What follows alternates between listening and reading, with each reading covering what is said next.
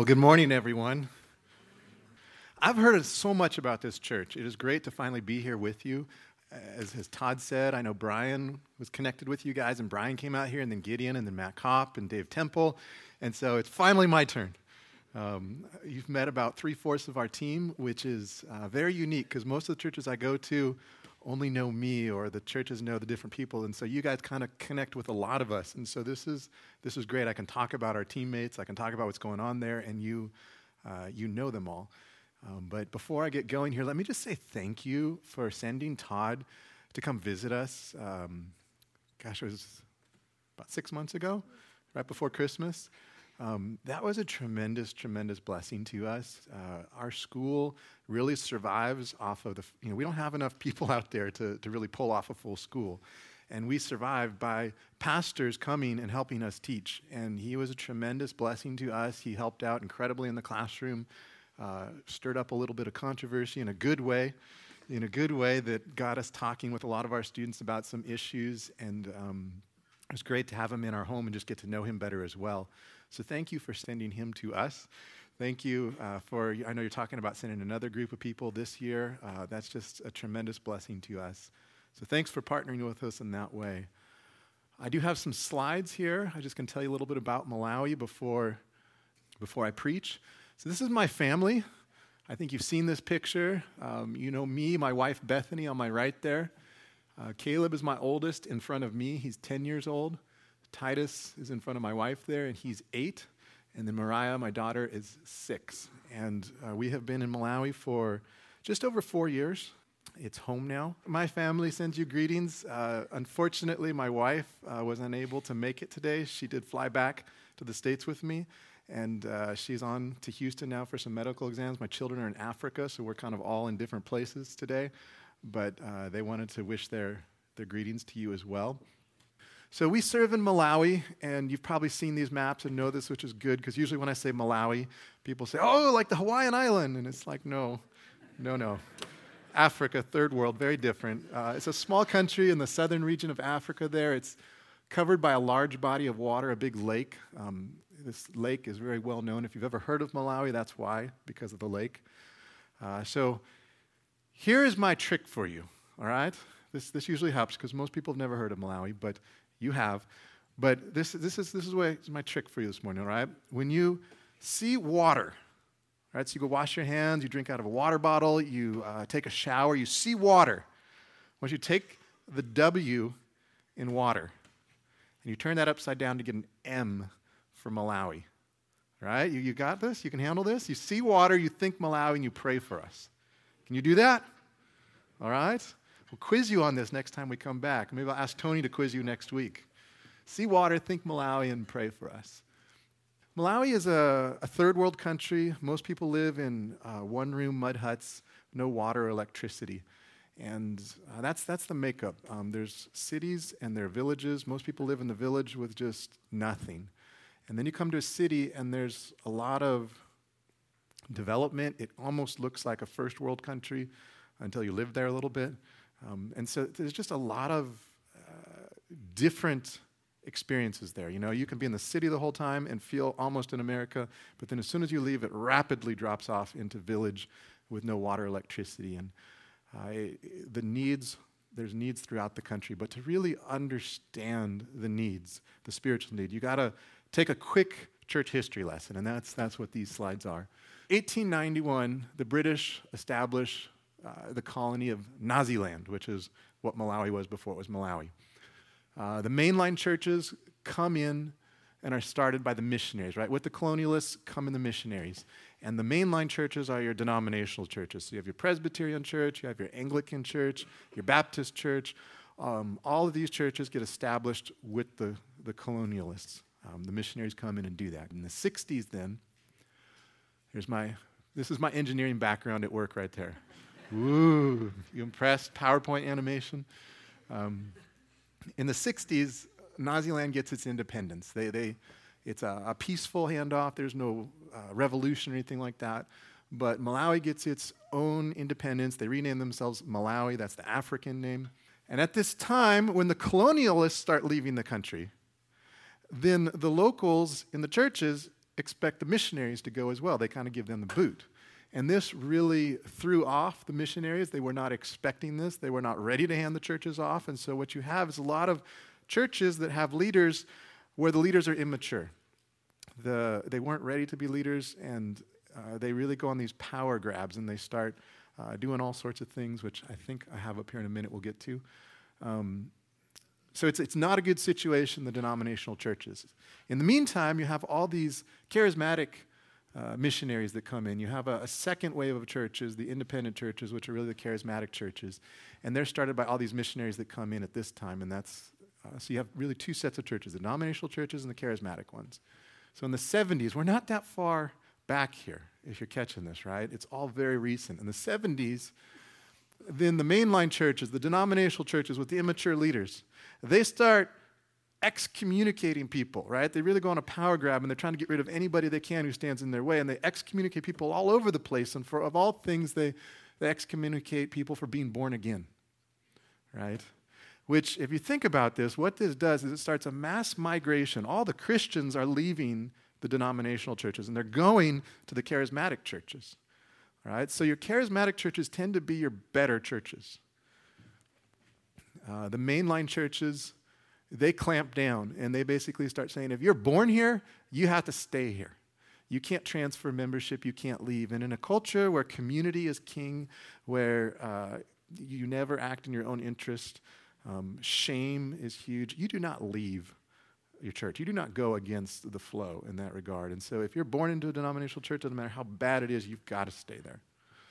Um, and then you have things that are exciting, things that are associated with the independent churches. Right? So this is things like um, contemporary worship songs, all-night prayer meetings, but also things like speaking in tongues and prophecy. All of those things become associated with true Christianity. Right? Because this is where the Christians are. And the things in the the mainline churches, the, the traditional things like liturgies and robes, but also things like baptism and communion, those are rejected because those that's all dead orthodoxy. All right, so this really sets the stage for Malawi. To understand the charismatic church, this is the better church, right? You got to understand the African worldview. And so you've got God who is a good God who is trying to bless people. That's what he does. He's just trying to send down blessing and, and what they mean by that is material blessing. He wants to give you money, he wants to give you health, he wants to give you a nice new home.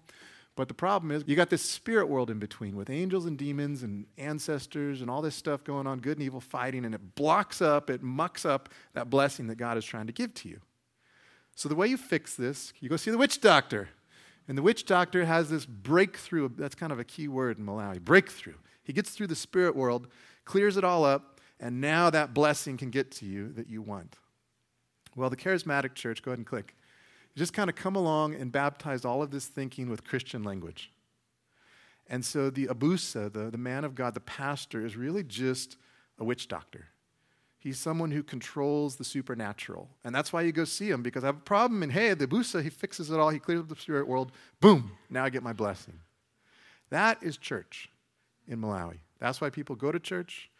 That is true Christianity in their minds. All right? So go ahead and. So the, uh, the pastor is not a preacher of God's word, he's a priest who delivers blessing. He, our greatest need is not forgiveness of sin, um, but breakthrough. They want to break through the spirit world so God uh, can bless us. Most people cannot articulate the fact that Christ died for my sins. I interviewed 30 something pastors uh, 50 pastors or so to, for admission into our MDiv, and I would say less than a handful, maybe three, could articulate the gospel. They could say that Christ died for my sins, but most of the pastors couldn't even say that. Um, uh, the blood is blood of Christ is not an atoning sacrifice for our sin. It's a magical incantation. If you chant it enough times, then it'll do anything. I, I went and visited this one pastor, and he uh, got some bad news while we were talking. His wife was sick, and he just broke into almost a chant. He was praying, you know, but by the blood of Jesus, I command her to get better. By the blood of Jesus, may her sickness go away. By the blood of Jesus, he just went on and on and on. And I finally, after about 10 minutes, just excused myself because he was not stopping. But that's, uh, that's, that's the pastor, that's the church in Malawi. So you see things like this, right? Winners Chapel. This is the home, home of breakthroughs, right? Uh, this is why you go to church, because you want your, your problems to be fixed. Go ahead and click.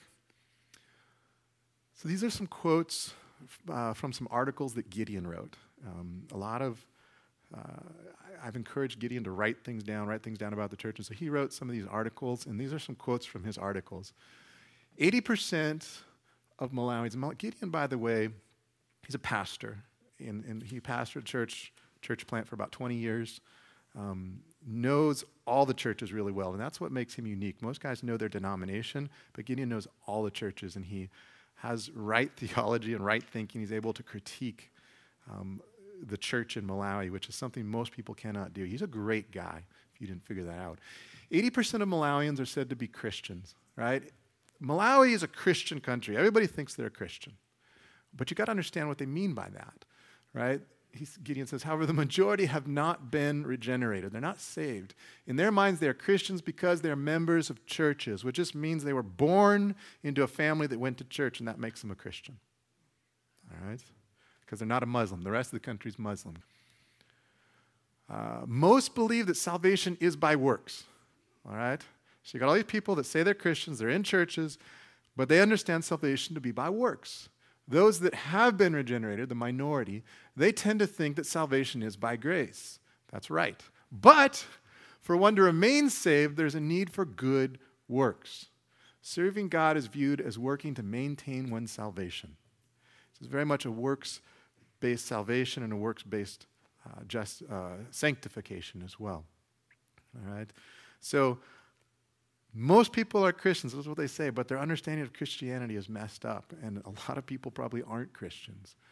Um, then you go ahead and you, uh, the Bible is translated in the local dialects there, but it's translated not from the original languages, but from English, and it's very loosely paraphrased, and it's, uh, um, you know, I've had pastors that I've taught, we've gone through the scriptures, and they come up and they say, I need to repent because I preached heresy because what it says in the English is not what it says in the Chichewa, right? That we are teaching them to look at the grammar, to lead the meaning out of the text.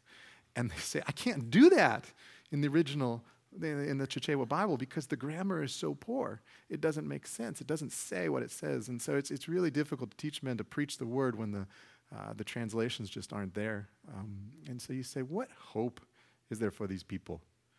Right? Because Everybody goes to church, everybody thinks there's a Christian, but they don't know the gospel. The pastor's not preaching the word, he's, he's doing these magic ceremonies to fix your problems. And even if you pick up the Bible and read it, it's so messed up that are you going to find the gospel? Right? What hope is there for these people? Well, obviously it's Jesus Christ. And, um, you know, we've gone and we've started a school there, Central African Preaching Academy, and this is what Todd was talking about earlier the strategy of equipping the local pastors so that they can do the work of the ministry there and uh, preach the word. And that's really what we focus on. I'm not sure. This is a picture of our, our graduating class from last year from our diploma program. We have two programs at CAPA. We have a diploma, uh, which is going to be upgraded to a bachelor's degree, and we do a master's of divinity. So the, the master's of divinity is, is just like a degree you'd get at a seminary here in the States. At the master's seminary, that's the degree I got, degree Todd got.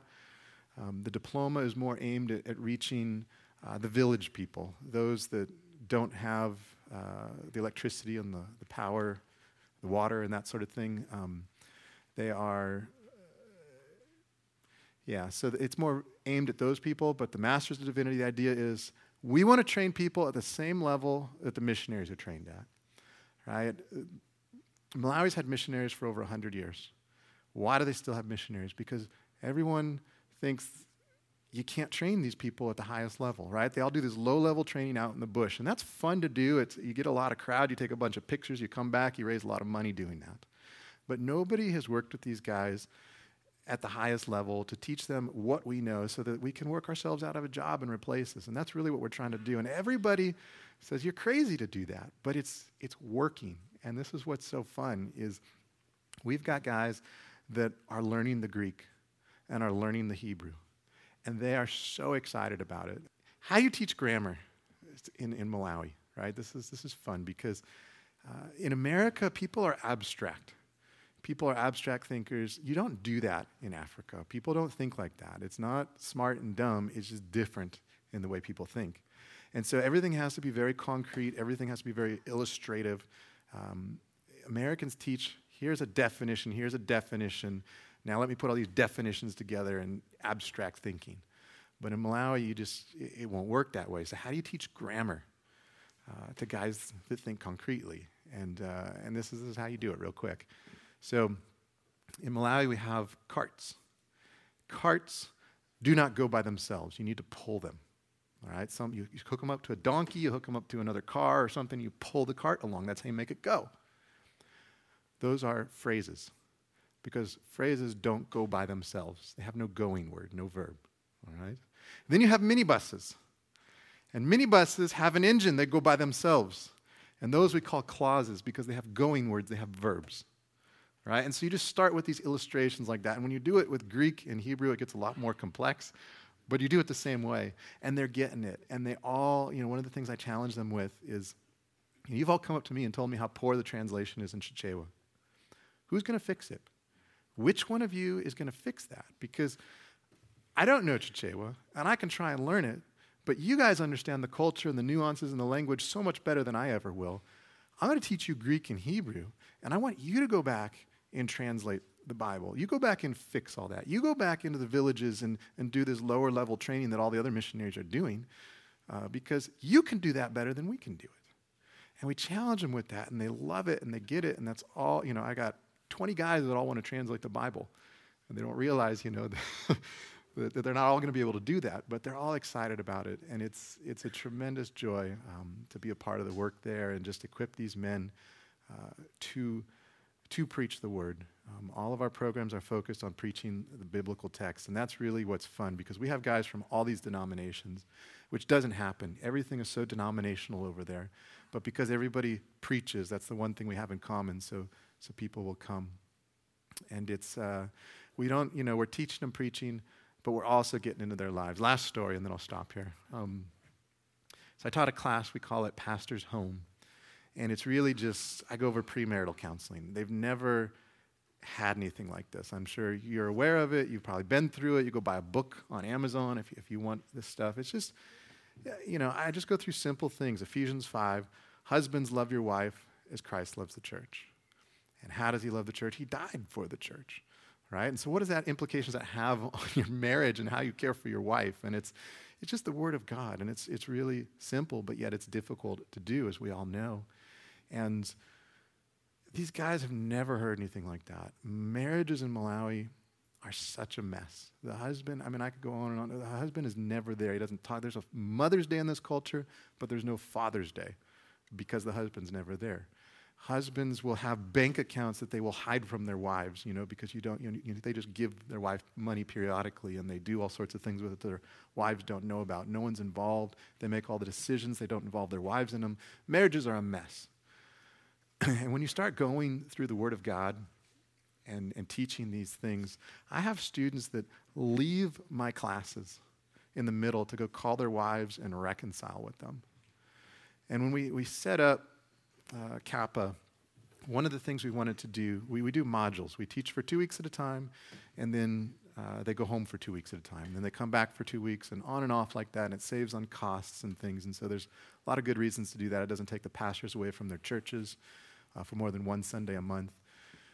But what we said is when they go home for a break, we want them to have a sermon we, we basically equip them with a sermon so they go home and they can preach their sermon because that way the churches will keep sending them. They said, you know, we'd love them to say, I don't know what goes on at CAPA, but as long as you keep preaching like that, keep going. And I think for the most part we've done that and it's, it's been great. But what we didn't anticipate is their wives saying, I don't know what goes on at CAPA, but this is great for our marriage.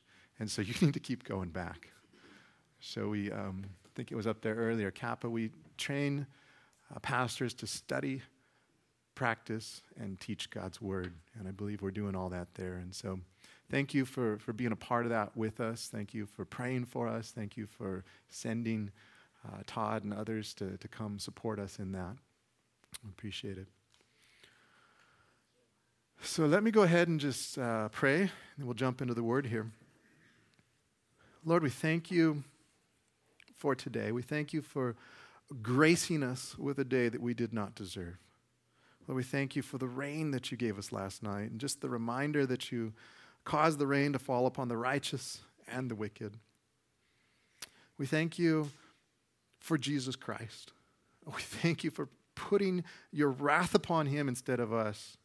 Thank you that we did not wake up in hell this morning. That's what we deserve. But we thank you for the grace and mercy that you give us for sending a Savior, for, like I said, putting your wrath upon him instead of us so that we can be right with you. What a tremendous blessing and privilege that is. And we pray that we wouldn't just sit on such a great truth, but that we would share it with others, that we would proclaim your name to our neighbors, to the nations, that we would all worship and praise you. And we ask all this in your name. Amen. Every year, there are thousands of court cases civil, criminal, small claims. Every year, thousands of verdicts are rendered, and most have no significant impact on history, but some do. Such as the case of the Dred Scott decision, where an African American slave sued to try and gain his freedom. Born in 1795 in Virginia, born into slavery, right? Scott was born into slavery, and he was property of the Blow family. He was later sold to John Emerson, and Dr. Emerson was a medical doctor with the United States Army. And as part of his job, he would travel to different southern states, which were slave states. And he would travel to different northern states, which were the free states. And he would take Scott with him during these travels. And so it was Scott's time in the northern states that later gave him the legal basis to, to sue. Well, eventually, Dr. Emerson dies, and Scott tries to purchase his freedom from Dr. Emerson's widow. And she refuses, and so Scott sues.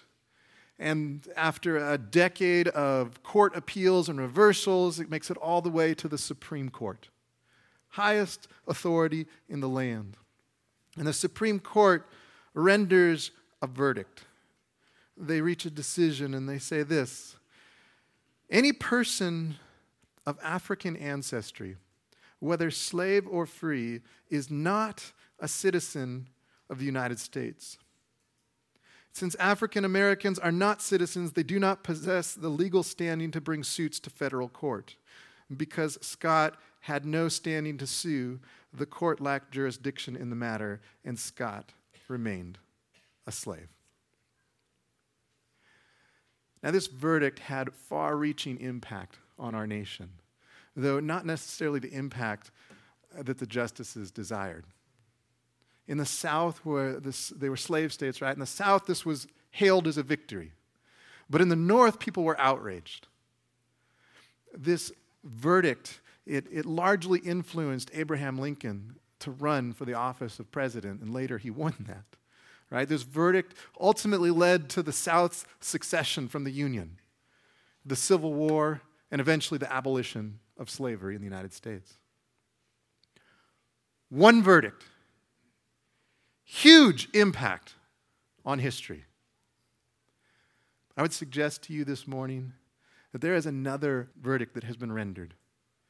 And this verdict dwarfs that in comparison of the Dred Scott decision.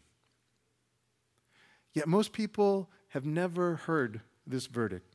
Most people have never read it. Most people don't even know it exists. In Isaiah 49, we have an intra Trinitarian discussion of monumental proportions. We have a discussion between God the Father and God the Son that takes place in eternity past. In this discussion, a verdict is rendered, and it sets all of history on its current course. Take your Bibles and turn with me to Isaiah chapter 49. This is our text for this morning. Isaiah 49. While you are turning there, let me just go ahead and give you a running start. Isaiah is written to Judah. It's the southern kingdom. The kingdom of Israel has been split in the northern and southern kingdom. The northern kingdom has been taken into captivity at this time. In the first half of the book, Isaiah tells the nation that they are in sin, that judgment is coming. And if you do not repent, then just like the northern kingdom, you too will be taken into captivity. And the second half of the book looks forward to their captivity. It looks to the future and addresses the nation while they're in exile and tells them, God has not given up on you, that there is still hope. And there's this, this salvation theme, this thread of salvation that runs through the book. Chapter 7 talks about a child, Manuel, meaning God is with us. This child will be born of a virgin. Chapter 9, it says, The government will rest on his shoulders. His name will be Wonderful Counselor, Mighty God, Everlasting Father, Prince of Peace. Chapter 11, it says that he will reign, he will judge, not by what his eyes see or what his ears hear, but he will judge in righteousness. He will judge righteously, unlike the leaders of today. That when he reigns, that there will be Eden like conditions where the lion and lamb will, reign, will lay down together. Chapter 40, it tells us there will be a forerunner that will come and precede him. And we just read about it earlier in chapter 59 that he will redeem the nation. And there's, that theme, this, there's these four, uh, what have been called servant songs, that talk about this servant that will come from God. And this servant will be the instrument that God uses to redeem the nation. The most well known one is the fourth, chapter 53 says, He was pierced through for our transgressions, He was crushed for our iniquities. The chastening for our well being fell upon Him, and by His scourging we are healed. Well, this morning I want to look at the second servant song. This servant song, it talks about the servant's mission, what he was sent to do. This has been called the Great Commission of the Old Testament. And I believe these words are the heartbeat behind Jesus' words in Matthew 28, where he tells us to go and preach to all nations. So let's, let's jump in here. Isaiah 49, verses 1 through 6, we see three commitments, three commitments of the Lord's servant that should move us to fulfill the Great Commission. If you're taking notes this morning, that is my outline. It's, it's printed for you in the bulletin. Three commitments of the Lord's servant that should move us to fulfill the Great Commission. We see three commitments of Christ that should be our commitments as well. This text is Christ's commission from which our commission flows. Christ is commissioned to be the good news. We are commissioned to tell the good news. Christ is commissioned to provide salvation. We are commissioned to tell of that salvation. All right, so the first commitment, let's look at that together, is a commitment to God's glory. We see this in verses 1 through 3. A commitment to God's glory. This is the servant speaking. This is the second member of the Trinity. He says this in verse 1 Listen to me, O coastlands, and give attention, you peoples from afar. Now, this word coastlands, it refers to people in remote areas. Right? And so when you take that, people in remote areas, the second part there, you peoples from afar, we're talking about the worldwide Gentile audience. These are the enemies of Israel. Now, this is significant because we're in a prophecy that is given to the nation of Judah. We are in a servant song, which is talking about how God is going to redeem the people of Israel. And here it's addressed, these words are addressed to the nations.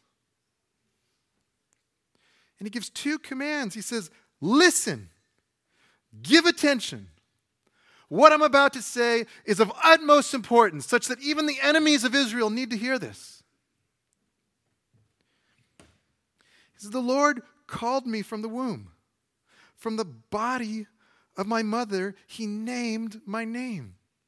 When it says named my name, it's not saying that he gave me a name. This is like uh, appointing someone to an office. This is when the president names the secretary of state.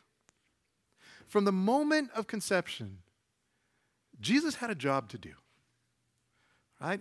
Everything in his life was used to prepare him for his job. He didn't just wake up one morning and say, Hey, I think I'll save the world. No. Before there were sinners, there was a Savior. Before there was sin, there was a plan for salvation, such that when the Christmas story happened, the Easter story was guaranteed. Chapter or verse 5 says he was formed from the womb to be his servant. Everything in his development from the womb through his life, through his adulthood, was all designed by God to prepare the servant for his task. Verse 2 He, God, has made my mouth like a sharp sword. You skip down, he says, He made me a polished arrow. Here he likens himself to weapons of warfare. The sword is used for, for close combat, and the, the arrow is for distant combat, right? So he is prepared for all situations. He is a, a sharp sword, he is a, a polished arrow. The idea here is that it's, it's rubbed free. This arrowhead is rubbed free from any defect that would keep it from going, staying on course. But he is not, his weapons are not a sword and an arrow, right? It's a, it's a comparison. He says, He has made my mouth like a sharp sword and polished arrow. His weapons are his words. When Jesus came at his first coming, he engaged in battle with his words. Right? The religious leaders, they tried to trap him. They asked him all sorts of questions to try and trick him, and he answered every single one. Not only answered them, but he asked them questions back, such that he exposed their sin and hypocrisy to such a degree that they tried to kill him. With his words, he preached repentance and forgiveness of sins. With his words, he healed the sick, he cast out demons, called the dead back to life. You think of the story with the paralytic, where his friends lower the, the, the paralyzed guy, take off the roof, they lower him through the ceiling right before Jesus. And Jesus says, Your sins are forgiven. But so that people will know that I have the authority to forgive sins, get up and walk. And he picks up his mat and walks out of there. Isaiah tells us, chapter 50, that he sustains the weary with a word. At his second coming, chapter 11 says, With righteousness he shall judge the poor and decide with fairness for the afflicted of the earth. He will strike the earth with the rod of his mouth and with the breath of his lips. He will slay the wicked. If you look back at verse 2 to the parts I skipped, he has made my mouth like a sharp sword. In the shadow of his hand, he has hid me. He made me a polished arrow, in his quiver he hid me away. This in the shadow of his hand, this phrase, it, it, it's just something that's shadowed by your hand. Right? He is a, a sharp sword, but he's not out in the open. He's tucked away, hidden behind the hand. He's a polished arrow, but he's in a quiver. Right? Ready for battle, but not out. He's hidden away, waiting for the right moment to be revealed. Look at verse 3 here. The Father now speaks. The Father speaks to the Son. And he says, You are my servant Israel, in whom I will be glorified. You say, Hold on here. He's called Israel. I thought you said that this was the second member of the Trinity. This is Christ, right? Why is he called Israel here? He cannot be the nation the servant cannot be the nation because in verse 5 it says that his ministry is to the nation. Right? Christ here is called Israel because he's the ideal Israel. He's the ultimate seed of Abraham. He will succeed where the nation has failed. But all of this readiness, all of this purpose, all of this sharpening, all of this hidden away for the right moment, all of everything we've seen so far, here's the purpose. Right? You are my servant, Israel, in whom I will be glorified. All of it climaxes in the glory of God. Christ lived for the glory of God. And we too are to live for the glory of God. 1 Corinthians 10:31 Therefore whether you eat or drink or whatever you do do all to the glory of God.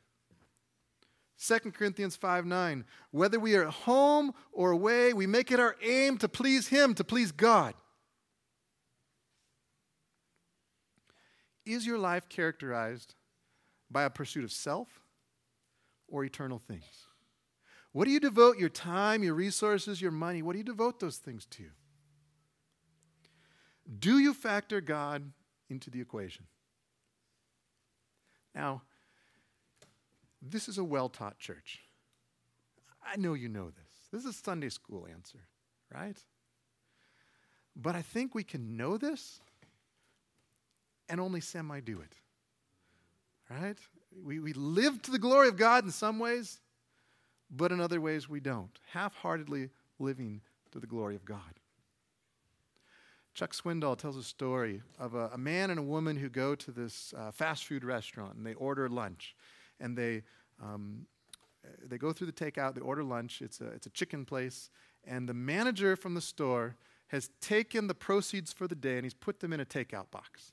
The idea is he's trying to camouflage them so he can take them to the bank later and deposit them. And they accidentally give this takeout box of money to the man and the woman.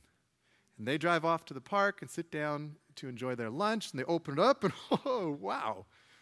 Right? The man sees it, and he says, Well, this, this must have been a mistake. And he takes the money, he goes back to the store and returns it. And the manager is ecstatic. He can't believe what has happened. And he says, Hold on a second, stick around. I've got to call the newspaper. They got to come out here, write this up, take your picture, put it in the paper. People need to know that there are honest people still around. The man says, Oh, no, no, no. Don't do that. You can't do that. Well, why not? says the manager. So you see, I'm married, and the woman I'm with is not my wife. Half heartedly living to the glory of God.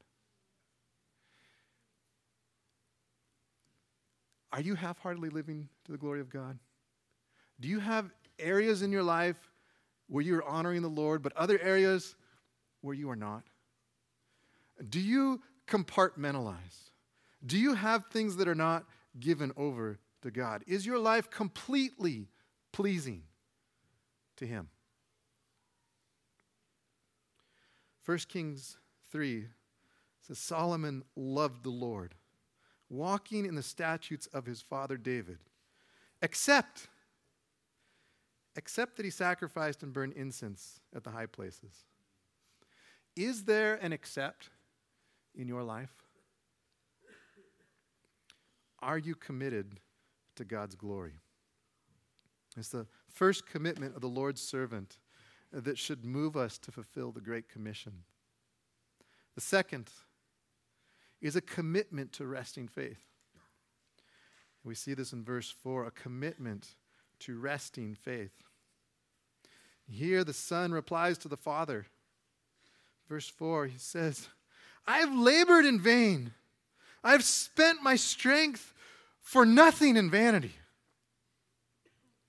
Now, you think with an introduction like this servant had gotten, that it would be one long triumphal march to victory. But that's not what happens. After three years of ministry, the religious leaders, they reject him, right? They hate him. They want to put him to death. The crowds are fickle. They ultimately side with the religious leaders. All he has to show for his ministry is a small group of disciples. One of them betrays him, and the others abandon him when it matters most. Verse 7 He is called the despised one, the one abhorred by the nation. John 1 says, He came to his own, and those who were his own did not receive him. He has labored to the point of exhaustion. He has wearied himself and gotten nowhere. It all seems fruitless, right? What has he achieved? It seems like nothing. It's like a, a vapor on a cup of coffee, there for a moment and then gone. Before I went to, to Malawi, I was an engineer. And in college, that's what I studied engineering. And I had a group of uh, study buddies, is what we called ourselves. Just a group of guys that I would study with very regularly. And uh, you get very close to these people, going through school with them, going through all that. And I, I was pretty vocal with my faith. I shared the gospel with all these guys. And most weren't very interested, but there was one guy in particular who was. And we would talk for hours and hours every week. And I shared the gospel with him. I talked about living the Christian life. It got to the point where he could answer my questions. He could answer his own questions the way I would answer them. Right? He, he knew the gospel. I would even catch him, you know, talking to other other friends of ours, and he would say, "Well, you know, gosh, Jim would say this," and he would, you know, share the gospel, or he would talk about how to live the Christian life or different things. And um, and I was praying, Lord, finish what you've started. Bring this guy to salvation. And finally, he comes back after a Christmas break, and he says, "I believe. I'm there. I'm a Christian." And I was excited. I was ecstatic. And we kept talking and we kept discipling him. And then about a year later, he walks away. Sorry, Jim, I just don't believe anymore. And I agonized over that. I had spent three years of my life investing in him. And ultimately, same place as my friends who rejected from day one. Why? Three years. Why so close for nothing? Why didn't he just reject it in the first place? You ever felt like that? You ever felt like your ministry efforts were fruitless or not getting anywhere? You share the gospel with someone and they reject it. You, you do a Bible study or some sort of ministry and no one's appreciative. You see no growth. Our Savior felt it too. Our Savior felt it too. He knew what that was like. And if you keep reading here in verse 4, he says, Yet surely my right hand, literally, the justice due me, is with the Lord, and my recompense with my God. This word recompense is what is rightly due me, it's what's deserved. And the picture here is an appeals process. He has been denied justice, and he appeals all the way to the highest authority, to God Himself, and he says, God is my judge, there is no other he turns his perception from the things around him, what seems like wasted effort, and he puts his focus on the Lord where it should be. You look at the, the end of verse 5 here. He says, For I am honored in the eyes of the Lord, and my God has become my strength. This, this word honored, it, it's the idea of heavy, weighed down, if you, if you took scales, you took a balance, right? And you put the Lord on one side, you put, you know, the Lord's view of you on one side, it weighs down here. He has moved from the temporal to the eternal. He has turned his eyes from the dark shadow of the cross to the brilliant splendor of the crown. He has moved from perception, right? I've done this work and it seems wasted no results. And he's put them on God, and now he's able to face life. And with his renewed strength, he's able to continue in ministry. He's cured his feelings of futility with resting faith. And this is this was my fault with my friend, my, my study buddy, right? Is I was so focused on the results. He didn't become a Christian. My efforts were wasted. I wasn't focused, was I faithful? I wasn't focused on was I proclaiming the gospel? I did what's required of me.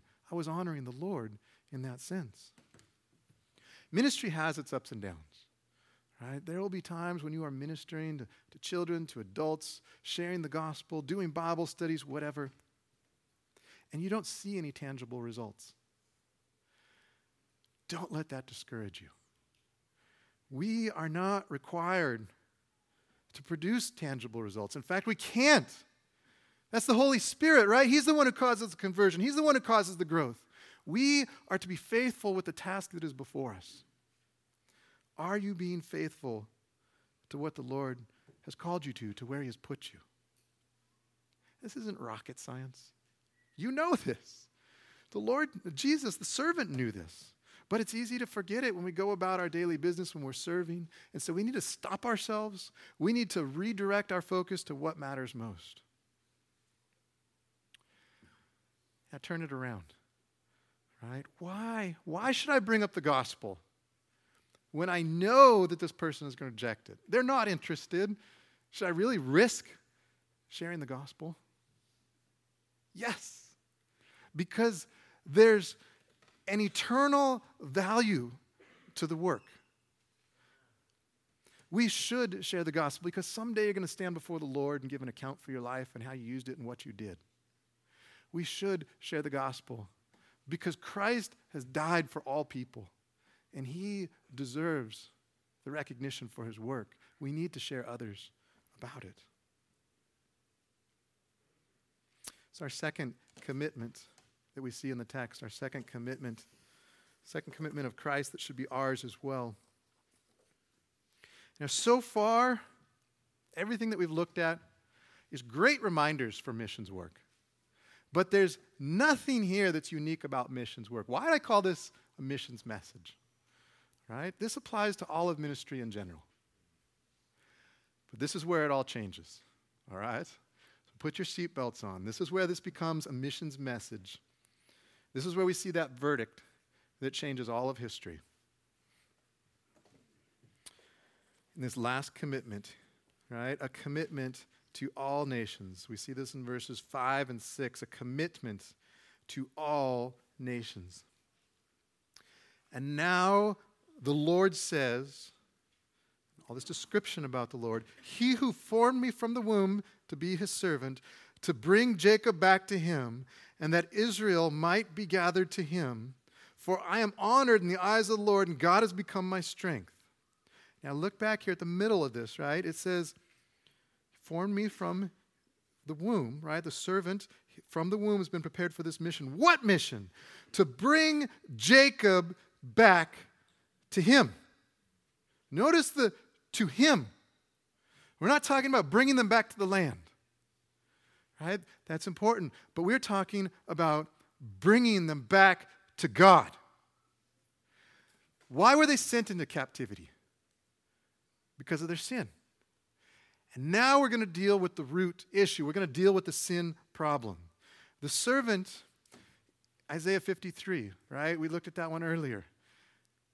He's going to take the sin of the nation and put it upon himself. He is going to die for their sin, pierced through for their transgressions, crushed for their iniquities, so that they can be right with God.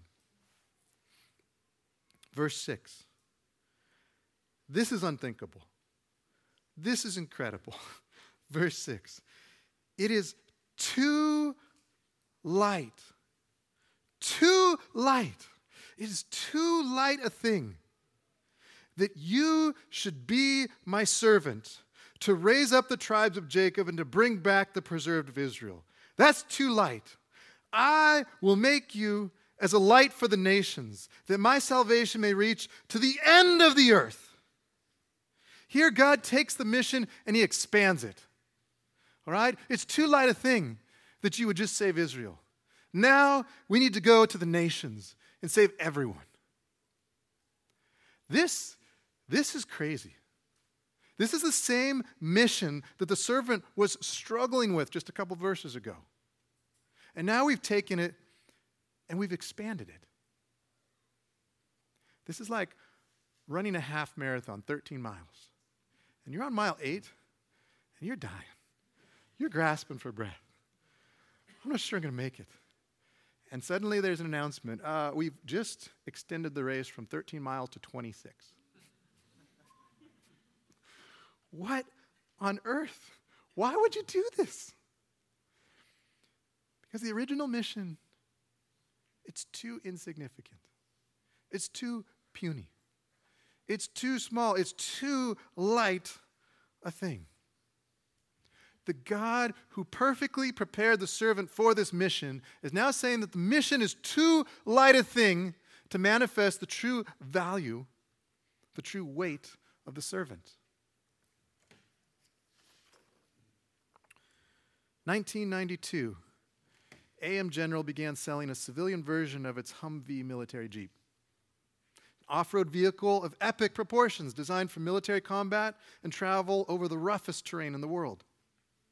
The civilian version, uh, named the Hummer, included a 6.5 liter, liter turbo diesel V8 engine, producing 300 horsepower and 520 foot pounds of torque at approximately 9 miles per gallon. Passenger and highway comfort were sacrificed for maximum mobility compared to civilian SUVs. And as a result, the Hummer could ford water waist deep. It could climb a 22 inch step, and it had stock ground clearance of 16 inches. On top of this, Hummers were equipped with a central tire inflation system, which enabled the driver to increase or decrease the tire pressure at will. So you go off road, you lower the, the tire pressure so you get better traction. You go back on it, you increase the pressure so that you get better mileage. Rather than using uh, simple run flat tires, which just allowed you to keep going after your, flyer, your tire got flat, they had aluminum or rubber inserts available so that if your tires got shot out, you could still drive. Unfortunately, chemical warfare resistant paint was only available on the military version. All right? All sorts of features. Yet most of these features were never used. Hummers were sold to celebrities, to the very rich, those that could afford the $100,000 price tag. They were driven to parties. They hogged multiple parking places. They became look at me cars, right? Look at me, I drive a Hummer. A Hummer can function as a car. What a pitiful existence for such a specialized piece of machinery. It doesn't manifest its true worth. It's too light a thing. The Hummer, it needs to be taken off road. It needs to climb mountains. It needs to ford rivers. It needs to tackle uneven terrain to show the full glory of the Hummer. Likewise, a great Savior is shown to be great by accomplishing a great salvation. A great Savior is shown to be great by accomplishing a great salvation. If the servant only accomplished his mission to Israel, then he would be thought of as a, a tribal savior sent by a tribal deity. The servant needs a mission greater, a greater mission, because the value of his blood is beyond the ransom of Israel alone. Heaven, Revelation 5, says they sing a song to Jesus. They sing, You were slain. You purchased for God with your blood men from every tribe and tongue and people and nation. The goal of missions is not, the goal here is, is not to win as many people as possible from the most responsive people group. The goal is to win people from all people groups because that displays the glory of God. It's not quantity, it's diversity, because that displays the value of the servant. People ask, why do you got to go to Africa? Why not train people here in the States? People here in the States need to be trained, and I'm not saying we shouldn't do that. We need that work. You need to share the gospel with your neighbor, they're lost. People need to go to Africa. People need to go to Muslim countries. People need to go bring the gospel around this world partially because we're commanded to do it. Matthew 28, Jesus tells us to go take the gospel to the nations. But more so than that, it's not just a simple command. The glory of God is at stake. The value of the servant is at stake by us going to the nations. God is glorified through diversity. How is this? Piper, his book, Let the Nations Be Glad, he gives uh, four reasons, four hows, if you want to call them that, right? How the glory of God is, is magnified through diversity.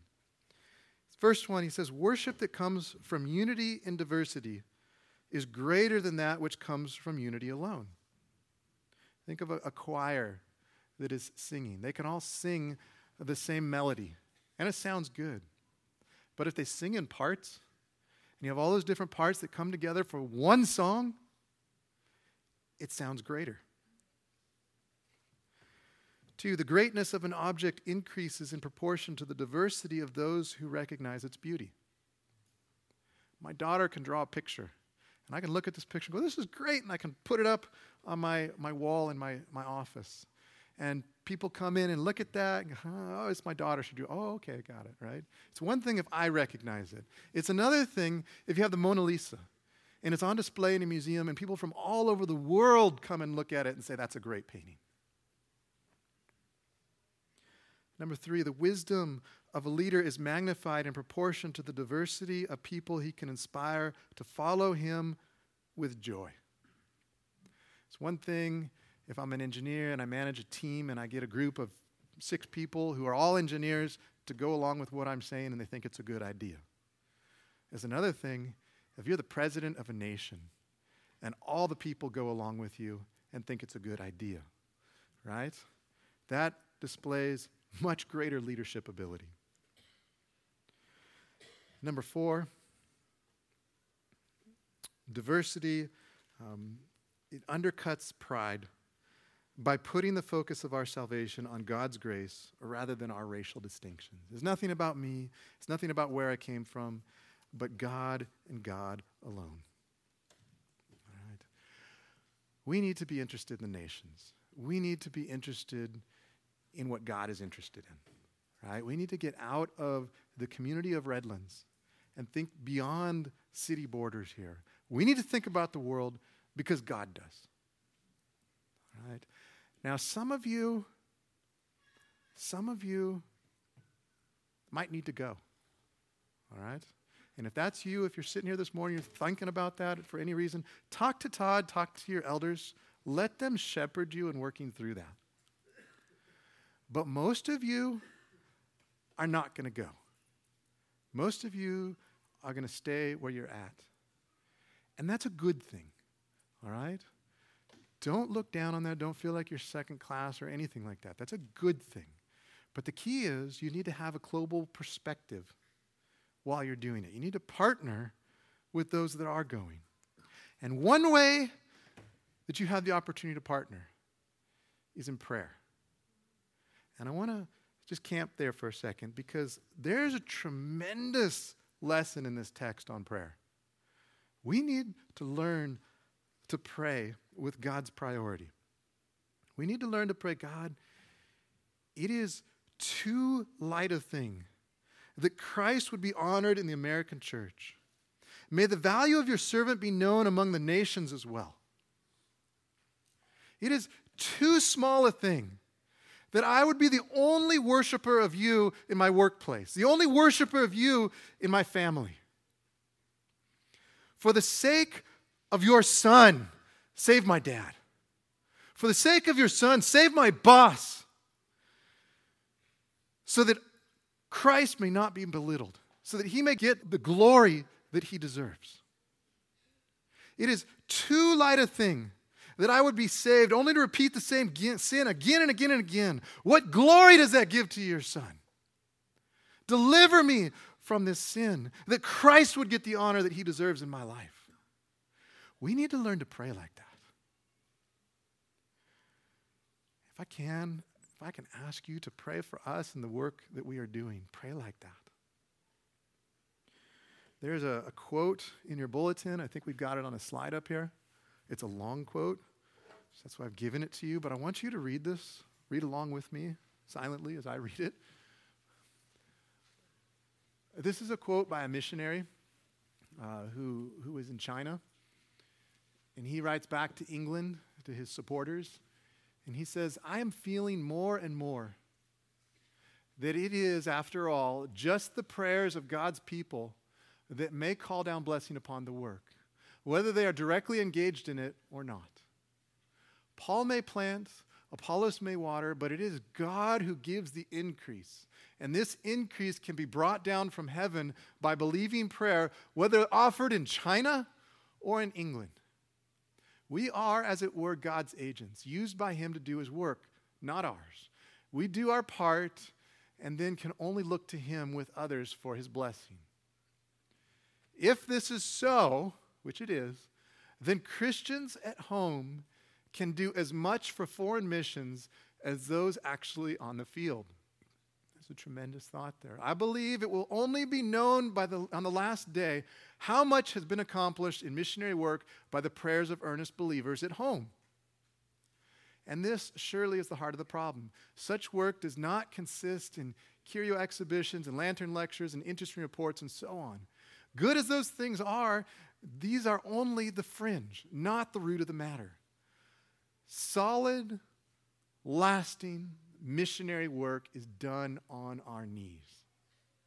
What I covet more than anything else is earnest, believing prayer, and I write to ask you to continue in prayer for me and the work here. And I would echo that, and I would say what we covet more than anything is your prayers. And your prayers have tremendous opportunity. That the work that we are doing stands on praying saints. And so we would ask for you to pray with us let me just give you a very practical suggestion is sign up for newsletters. Sign up for newsletters of missionaries. They share prayer requests. Even if they don't, they share what's going on and you can get prayer requests from those. And you have home groups, right? I forget what they're called. What are they called? Family groups. You meet in different people's homes and you go around and you pray for people, you share prayer requests, but you can share prayer requests for missionaries. Spend time sharing you know, have a person in your group who's a representative who updates you on the missionaries. If you want to do Malawi, that's great. Somebody pray for the Kopp family, some group do the temples, some group do our family. You can do different groups, you can do them all, whatever. Share what's going on, like these people are a part of your family group. And then spend time praying for them. Just, just make it a part of those things. In this text, right, we have a conversation between God the Father and God the Son that takes place in eternity past. And if we were to go to heaven this morning, I promise you that they would be just as stuck on the same topic now as they were then because they're consumed by it. And the question is are you consumed by it as well? Does the thought of bringing glory to God by reaching the nations is it something that bounces around in your heart like a fly trying to get out of a jar? Or is it something that is just a nice thought. Because if it's the latter, you need to identify your spiritual unmotivations and repent. Missions is not just something that's trendy, that's, great to be a part of. It's not a, a neat app on your spiritual iPhone. It should consume us. If it consumed the king, it should consume his servants. If it consumed Christ, it should consume you. Let's pray. Lord, we thank you. Thank you for your word. We thank you for its applicability, for its reference for us today. And I, I hear a message like this, and it's, I pray that it would be true, that we would be consumed by missions. Lord, I'm sure there's not a person in this room that would think missions is a bad thing. But I pray that we would work to make this a part of our lives, to pray for missionaries, to partner with them. We pray that your gospel that you would be proclaimed among the nations, that there would be a tribe, a group of worshipers from every people that's praising your name so that you would get the glory you deserve. May the Lamb receive the glory. We pray this in your name. Amen.